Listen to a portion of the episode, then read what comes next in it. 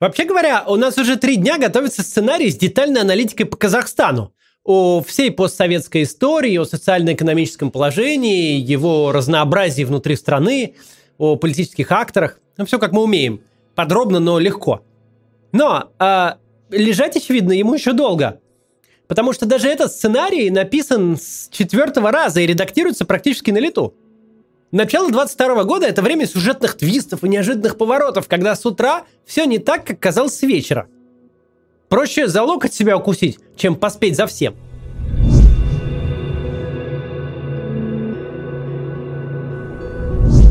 По состоянию на позднюю ночь с 5 на 6 января, я подчеркиваю, именно по состоянию на это время, примерно на час ночи, потому что двумя часами ранее текст был совершенно другой – но через два часа, может быть, его опять надо будет полностью менять. Ну ладно, по состоянию на час ночи ситуация выглядит так. Такаев вчера объявил, что сам займет место председателя Совета Безопасности Казахстана. Технически это переворот. Нарушение закона. Назарбаев имеет право занимать эту должность пожизненно. Но мы не знаем, до какой степени решение было согласовано с самим Назарбаевым. Ну и позиция, конечно, важная, но теоретически ею можно было пожертвовать в таких обстоятельствах. Тем более, что власть остается в руках Такаева, которого многие считают политиком слабым и зависимым от Назарбаева и его окружения. Поэтому главный вопрос второй половины дня 5 января звучал так. Где Назарбаев? Его бегство из страны под предлогом лечения или как угодно еще означало бы победу протеста. И наоборот, пока он остается в Казахстане, борьба режима за свое существование продолжается. Ответ мы получили около 10 вечера. Президент Токаев заявил, что обратился в ОДКБ с просьбой помочь в подавлении протестов. Спустя несколько часов устами армянского премьера Пашиняна, э, Армения сейчас председательствует в ОДКБ, так вот его устами ОДКБ ответил, что направят в Казахстан войска. Пару слов скажем о том, что это за ОДКБ такое, потому что ну, не все могут быть в курсе. Если очень коротко, то ОДКБ это такое НАТО на минималках. А еще точнее даже не НАТО, а Организация Варшавского договора на минималках. Был в советское время такой военный блок, как ответ НАТО. В него входили СССР и его восточноевропейские сателлиты – Польша, ГДР, Венгрия и так далее. ОДКБ – это такая попытка реинкарнации военного союза после распада СССР. Создали его в самом начале 90-х. Сейчас в ОДКБ входит шесть бывших советских республик – Россия, Армения, Беларусь, Казахстан, Киргизия и Таджикистан – у ОДКБ есть силы оперативного реагирования, но главный смысл не в них, а в том, что, как и в случае с НАТО, агрессия против одного участника договора считается агрессией против всех участников. Кстати, до сих пор ОДКБ, как военный союз, ни разу не участвовал в боевых операциях. Все когда-то случается впервые, и российские войска уже готовятся к вылету в Казахстан. За прошедшие пару суток почти незаметно, как-то фоном к ярким картинкам произошло самое главное – в Казахстане закончилась власть. Не власть Назарбаева и не власть Такаева, а власть вообще, в принципе, как, как феномен. Первичный признак любой власти, начиная с самых первобытных ее форм, это монополия на насилие. Ведь власть – это аппарат принуждения. Звучит не очень приятно и немного варварский. Но так устроено человеческое общество. Даже регулирование скорости дорожного движения – это тоже принуждение под страхом санкций, штрафа или тюрьмы, которые применяют операторы легального насилия. Полиция. А если вы штрафы эти платить не будете, то насилие станет буквальным. Придут судебные приставы и заберут силой ваше имущество. Менее 48 часов назад мы еще говорили о столкновениях между полицией и войсковыми соединениями и протестующими. А потом это как-то пропало. Протест стал единственным действующим лицом. Новости о захвате аэропорта есть, Памятник где-то свалили, администрацию сожгли, но следов присутствия на месте вооруженных людей, наделенных правом на легальное насилие, уже не видно. Полиция и армия присутствуют ныне только в совсем уж комичных роликах о том, как закованного в доспехи ОМОНовца разоружают так, будто он не боец, проходивший специальную подготовку, а школьник, который на переменке попал в руки агрессивных старшеклассников. Ну или в трагичных, разозленной толпе лучше не попадаться. Как-то вдруг стало ясно, что нет никакой разницы – Будет власть применять насилие? Не будет. Будет или нет стрелять в народ? Совершенно неважно, какое решение примут формальные начальники. Его явно просто некому исполнять. Кто-то сбежал, кто-то бездействует, кто-то перешел на сторону протестующих. Вы можете продолжать контролировать что угодно, например, выпускать стандарты по освещенности больничных коридоров. Но если вас не слушаются люди с оружием, если вы утратили опцию насильственного принуждения, вы буквально перестали быть властью – Опять же, ситуация развивается столь стремительно И не очень понятно, как в точности силовая конфигурация будет выглядеть к утру, когда этот ролик выйдет. Слишком многое переворачивалось за последние дни. Но по ситуации на ночь между 5 и 6 января все выглядит ровно так, как я описал. Мы не залезем в голову Такаеву. Не поймем, о чем он думает. Судя по той скорости, с которой Назарбаев вылетел со своей пожизненной должности, первоначально преемника ситуация даже устраивала. Устраивала как хороший повод избавиться от регента и забрать себе всю власть. Но уже к вечеру сам Такаев признает, что забирать-то нечего. Никакая бумажка не делает тебя никаким президентом, если вооруженные люди кончились. Причем признает он это в самой явной форме, буквально расписываясь в полной утрате контроля над государством, призывает иностранных военных, просит помощи по договору ОДКБ. Не очень, говоря честно, понятно, в чем финальная цель Такаева. Чего он рассчитывает достичь, призывая на территорию своей страны иностранные вооруженные силы. Кто применяет насилие, тот и правит. Иначе не бывает. Российские войска Такаеву не подчиняются и подчиняться не будут. Кем он себя видит? Гауляйтером при оккупационной администрации? Ведь иностранные войска или полицейские силы перейдут через границу не покурить. Они придут в лучшем случае избивать, но скорее стрелять в граждан Казахстана из боевого оружия, ну или как-то помогать это делать. Скорость развития событий несколько забивает сознание, но это надо услышать отвлеченно.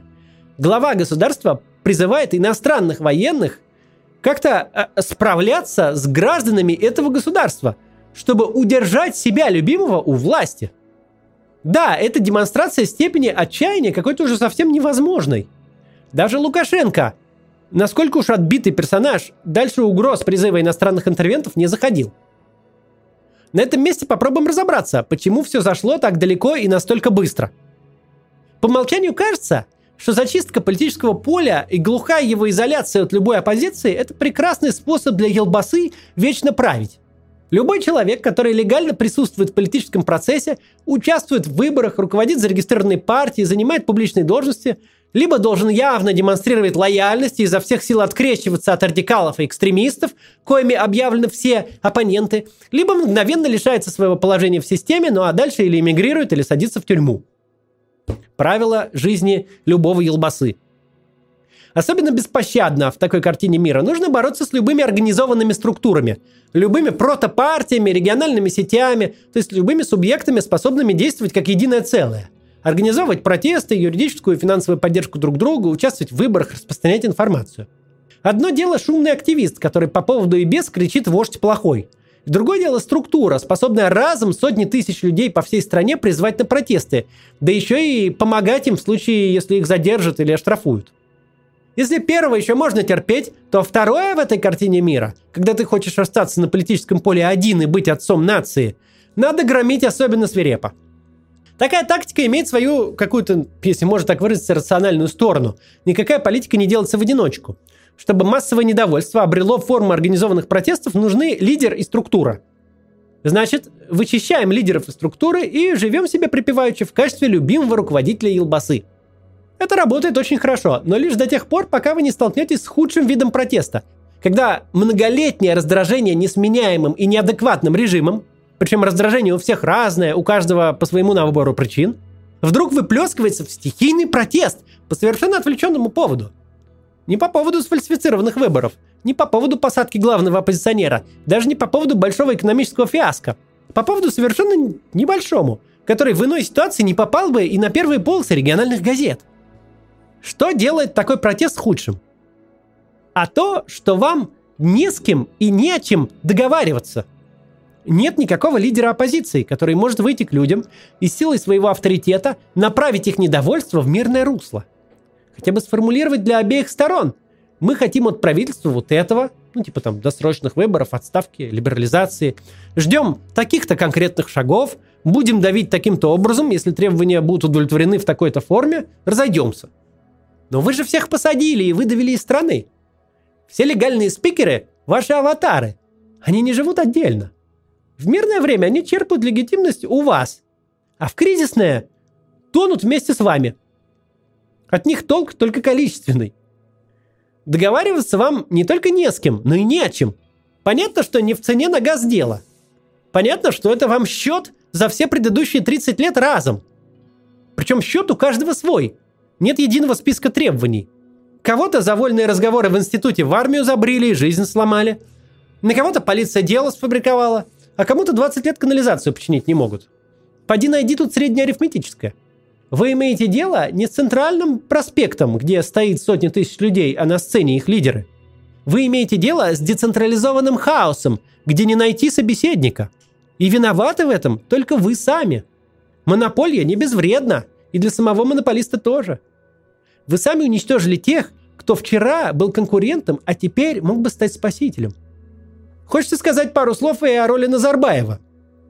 По идее, такая вот символическая должность елбасы, отца нации, должна раскрываться именно в подобные критические моменты. Если посмотреть на ситуацию глазами пропаганды, то это, собственно, и есть его единственная задача – Умудренный опытом пожилой политик уходит от непосредственного ежедневного оперативного руководства страной, но сохраняет авторитет и всеобщую поддержку. В критический момент он должен обратиться к противоборствующим сторонам, призвать их сложить оружие и сесть за стол переговоров. Но что мы видим в этот самый критический момент? Елбасы не видно и не слышно. Мы даже не знаем, где Назарбаев находится, в Казахстане или уже нет. Ни одного обращения, ни текстом, ни голосом – это полный провал самой идеи транзита власти через подобный институт пожизненного патриарха. Что происходит в самом Казахстане? Судя по кадрам из Алматы, в городе вечером 5 января было полное безвластие. Разбитые витрины, зарево пожаров, горящие автомобили, сломанные светофоры, мародеры в торговых центрах. Полиции или военных не было видно, зато кадров с разграблением магазинов и тараном отделения банка на бульдозере было сколько угодно. Разгромлена городская администрация и президентская резиденция. Участники протестных акций еще днем захватили аэропорт Алматы, после чего он перестал отправлять и принимать самолеты. К ночи власти сообщили, что аэропорт вернулся под контроль военных. Уже около 11 вечера по Москве появились кадры, на которых силовики входят в Алматы и открывают стрельбу – судя по всему, боевыми патронами. Пока невозможно сказать, насколько эта информация достоверная, но точно известно, что власти объявили о начале контртеррористической операции в Алматы, контроль над которой был утерян днем. При этом нужно понимать, Алматы – важный город для Казахстана, экономический и политический центр. Но это не столица. Столица – город Нур-Султан, или до недавних пор Астана, откуда у нас нет данных о погромах и массовых беспорядках. Кажется, что Нур-Султан власти пока контролируют – от Алматы, эпицентра протестов, до столицы тысячи километров по прямой. То есть какой-то непосредственной угрозы сейчас нет. Днем 5 января в Астане Нур-Султане даже состоялся хоккейный матч в рамках чемпионата КХЛ. Правда, зрителей на него не пустили. В Нур-Султане, как и во всем Казахстане, введем режим чрезвычайного положения и комендантский час. Протесты приводят не только к захвату административных зданий, но и к важным символическим шагам. В городе Талдыкарган Алматинской области митингующие снесли памятник первому президенту Казахстану. Так Нурсултан Назарбаев стал обладателем довольно уникального достижения. Он при жизни успел увидеть не только установку памятников самого себе, но и их демонтаж. При всем разгуле протестной стихии важно отметить, что пока она, судя по всему, не привела к каким-то ужасным жертвам. Полиция сообщает о восьми своих убитых сотрудниках и нескольких сотнях пострадавших, но никакого другого подтверждения этим словам нет. Также ходят слухи о погибшем участнике протестов, но опять же, пока все остается на уровне слухов. Пока у нас нет фото или видео подтверждения или каких-то еще точных свидетельств жертв. При этом мирным протест, конечно, назвать нельзя. В Алмате разграблены сотни зданий, в том числе офис правящей партии. И еще, что гораздо серьезней, разграблены полицейские участки и офис управления нацбезопасности, а их оружейные арсеналы попали в руки протестующих. Разграблены магазины и банки. Президент Такаев уже говорит о бое, который ведут десантники Минобороны под Алматой. Однако, опять же, никаких четких подтверждений этому нету. Кстати, интернет, который днем 5 января отключали, вернулся уже вечером. Как я и говорил, э, в 21 веке нельзя просто взять и отключить современную страну от интернета дольше, чем на несколько часов. Да и то э, цели э, это не выполнит. Конечно, погасить протесты таким образом нельзя. Самое удивительное в казахстанских протестах это то, с какой скоростью развивается ситуация. От недовольства ценами на газ до политических требований проходят считанные часы. В топке недовольства моментально сгорают правительство, парламент и даже частично Елбасы Назарбаев. Но это не помогает. И дистанцию от первых политических лозунгов до настоящих массовых беспорядков, мародерства и призыва ввести иностранные войска Казахстан пролетает буквально за сутки. Такой стремительности мы еще не видели. Украинский Майдан в 2014 году прошел ее за несколько месяцев. Да, горели покрышки, летела брусчатка, но до определенной поры Янукович, в общем, достаточно крепко держал власть и потерял ее только после того, как снайперы открыли стрельбу по людям. Что-то похожее, если смотреть на скорость изменений, происходило недавно в Киргизии, где после парламентских выборов начались протесты, которые очень быстро привели к смене власти. Но Киргизия далеко не Казахстан. Там одна из наиболее конкурентных политических систем на всем постсоветском пространстве. Там регулярно сменяется власть, как на выборах, так и в результате уличных протестов. В Киргизии, в отличие от Казахстана, нет и не было автократического режима, который начался еще при СССР и не закончился до сих пор. Надо сказать, что находимся мы сегодня в очень сложной и непривычной ситуации – не только потому, что наблюдаем события, каждое следующее из которых очень хочет отменить предыдущее, а потому что пока не сталкивались с такого рода протестной активностью. Эта ситуация совсем не похожа на Беларусь 2020 года. Там все было по канону. Автократ утратил поддержку, не сообразил, насколько ее утратил, допустил до голосования реального оппонента, которого в силу пола и возраста не принял всерьез, проиграл выборы, попытался в привычных масштабах переписать результаты голосования – столкнулся с массовым, мирным, организованным протестом, на который отреагировал безумным масштабом насилия. На чем утратил легитимность, оказался в полной международной изоляции и держится сегодня лишь на внутренних силовиках и помощи Российской Федерации. В Казахстане же мы видим стихийный протест совершенно помимо большого политического повода. Протест неорганизованный, а самое главное и самое нетипичное для России и Беларуси, обе страны в этом протесте с радостью применяют насилие. Причем насилие совсем не шуточное. Все эти снежки в ОМОН и бумажные стаканчики, моральные страдания, вообще все, что пишут в российских и белорусских уголовных делах, тут нужно спрятать и не смешить людей. Тут редкий случай, когда доспехи на силовиках призваны не внушать ужас городским хипстерам, а действительно защищать от летящих в них предметов и, или даже от пуль. Протест этот сразу имел политические последствия заморозка цен на газ, а, отставка правительства, конец эпохи Назарбаева. Кто и какие шкурные интересы на этом фоне решал, кто избавлялся от старшего товарища и конкурента, это второй вопрос, и не шибко важный. Смысл в том, что власти сразу и явно пошли на уступки, причем совсем не косметические. Уступки эти на градус протестов не повлияли никак – Стихийные акции стихийно развиваются, и вот уже символ прежней власти, разломанная пополам статуя Назарбаева, валяется на асфальте. Кстати, совет дня для диктаторов от Максима Каца. Откажитесь от дурной привычки ставить себе публичные изваяния при жизни. Когда их сваливают, это такой символ вашего падения, после которого не возвращаются. Поскольку мы такого раньше не видели, мы совершенно без понятия, куда и как это может вырулить. Возможно, Токаев при помощи иностранной интервенции сможет вернуть себе лояльность силовиков и установит уже собственную персоналистскую диктатуру, под шумок вычистив все окружение прежнего лидера и переименует столицу в Касым-Жомарт. Может быть, все офигеют от такого поворота, видное ли дело, интервентов зазывать против граждан, и силовики обернутся уже против Токаева. Возможен любой из этих двух и еще плюс-минус бесконечность вариантов. Важно одно – Происходящее в Казахстане и исход противостояния ключевым образом повлияет на судьбу всего постсоветского пространства, на все наши родственные режимы. Поэтому будем смотреть это дальше. До завтра, а может до сегодня, может вечером еще ролик выпустим. Посмотрите, кстати, вчерашний. Э, на него ссылка сейчас будет. Ну вот, все.